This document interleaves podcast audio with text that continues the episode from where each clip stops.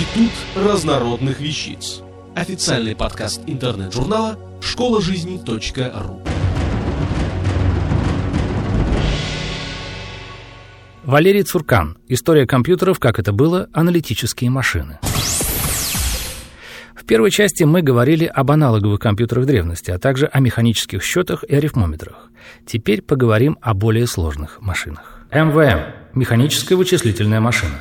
В 1822 году англичанин Чарльз Бэббидж построил вычислительное устройство, названное им разностной машиной – Difference Engine. Работа машины основывалась на известном в математике методе конечных разностей. Этот метод позволяет вычислять значения многочленов, употребляя только операцию сложения и не выполняя при этом умножение и деление, которые значительно труднее поддаются автоматизации. Однако Difference Engine имела ограниченные возможности и развития не получила. Но все же для того времени это был существенный прорыв в данной ветви техники. Бэббидж не остановился на сделанном и пошел дальше. С 30-х годов он стал думать над созданием программируемой машины. Он назвал ее аналитической машиной – Analytical Engine. Он не смог довести работу до конца по той причине, что Analytical Engine оказалась слишком сложна для техники того времени. Но идеи, которые он озвучил, это были действительно революционные идеи. Он придумал практически современный компьютер, но не в электронном, а в механическом исполнении. Из чего состояла его машина?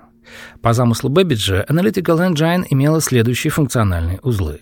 Первый – склад для хранения чисел, память. Второй – мельница, арифметическое устройство, процессор. Третий – устройство, управляющее последовательностью операций в машине. Бэббидж никак его не назвал, сейчас используется термин «устройство управления». Четвертый – устройство ввода и вывода данных. На вход машины должны были поступать два потока перфокарт, которые Бэббидж назвал Operation Card – операционными картами, и Variable Card – картами переменных. Первые управляли процессом обработки данных, которые были записаны на вторых. Информация заносилась на перфокарты путем пробивки отверстий. Из операционных карт можно было составить библиотеку функций.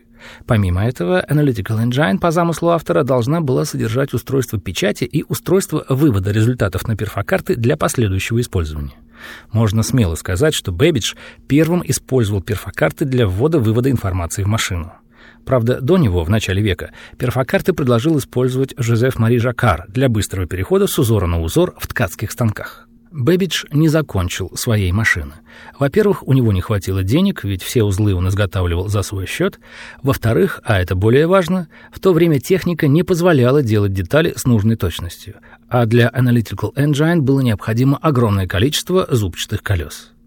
В 1991 году, к 200-летию со дня рождения ученого, сотрудники Лондонского музея науки воссоздали по его чертежам 2,5-тонную разностную машину номер 2, а в 2000 году еще и 3,5-тонный принтер Бэбиджа. Оба устройства, изготовленные по технологиям середины XIX века, превосходно работают. В расчетах Бэбиджа было найдено всего две ошибки. Первые компьютеры XX века – Первым компьютером, который уже не был чисто механическим, можно назвать Марк-1. Идея его создания родилась в 1937 году. Говард Айкен предложил проект вычислительной машины на электромеханических реле. За работу взялась компания IBM International Business Machine Incorporated, занимавшаяся производством механических пишущих машинок и арифмометров, президент которой умел заглядывать в будущее. В проект было вложено 500 тысяч долларов. По тем временам это были очень большие деньги. Наши олигархи в новые технологии такую сумму вкладывать ни за что не стали бы.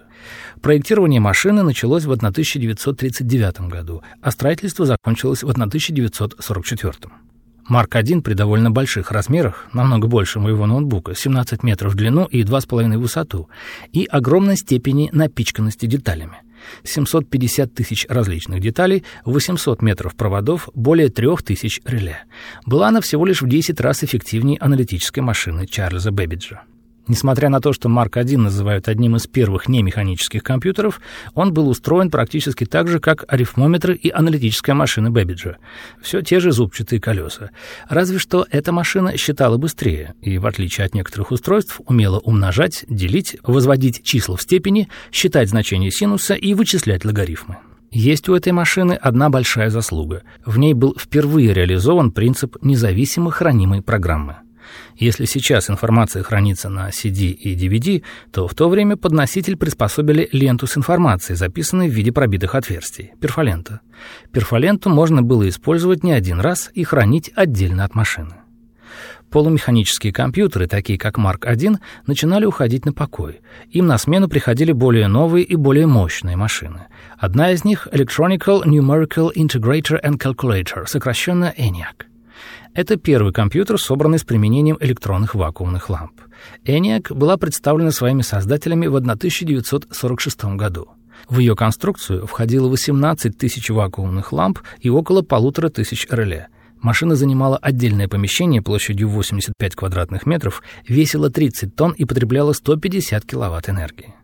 В отличие от своих предшественников, ENIAC имела вместо зубчатых колес для хранения числовых значений замкнутые цепи из 10 специальных электронных переключателей, триггеров. Триггер — это переключательное устройство, которое достаточно долго сохраняет одно из двух состояний равновесия и скачкообразно переключается из одного состояния в другое по сигналу извне. В Эниаке впервые перфолента была заменена на перфокарту. Как работают перфоленты и перфокарты и чем они отличаются? Специфика работы проста. Каждое отверстие, перфорация, замыкала определенную электрическую цепь при попадании в него контактной щетки считывающего устройства, и компьютер выполнял требуемую команду. Примитивно, но действенно. А чем же отличаются перфокарты от перфолент, и чем карты лучше своих предшественниц? Дело в том, что перфоленты часто рвались во время работы, и приходилось или склеивать их, или менять целиком, а зачастую запасных не было, и нужно было изготовлять новые. А перфокарты испортилась одна пластинка, выбрасываешь ее и устанавливаешь новую. Один из самых больших недостатков этого компьютера — устройство ввода. Оно было намного больше клавиатуры моего Асера. Сейчас это даже представить трудно. Ввод информации в машину осуществлялся посредством переключения контактных коммутаторов на 40 наборных досках, каждая из которых была оснащена несколькими тысячами проводов, а общее их число составляло 6 тысяч. Чтобы переключить компьютер на другую задачу, у операторов уходило порой до нескольких дней. Второй недостаток Эниака — 18 тысяч вакуумных ламп. Если перегорала одна из них, то компьютер объявлял перерыв. Техники из кожи вон вылезали. Вручную перебирали все лампы, пока не находили виновницу всего торжества. На это также уходило довольно много времени, что не очень радовало тогдашних юзеров хотя по сравнению с Марк 1 это была очень быстродействующая машина. Ездила она быстро, хотя, к сожалению, запрягалась медленно.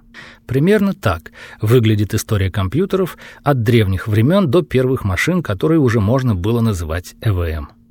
Недавно я в каком-то журнале прочитал, что в наше время цифровая техника стремительно развивается.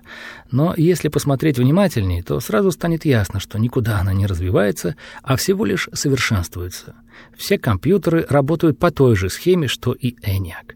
Просто сейчас работают они быстрее и качественнее, но принципы работы остались практически те же самые. Автор статьи «История компьютеров. Как это было. Аналитические машины» Валерий Цуркан. Текст читал Дмитрий Креминский. Институт разнородных вещиц. Официальный подкаст интернет-журнала школа жизни .ру. Слушайте и читайте нас на www.школажизни.ру.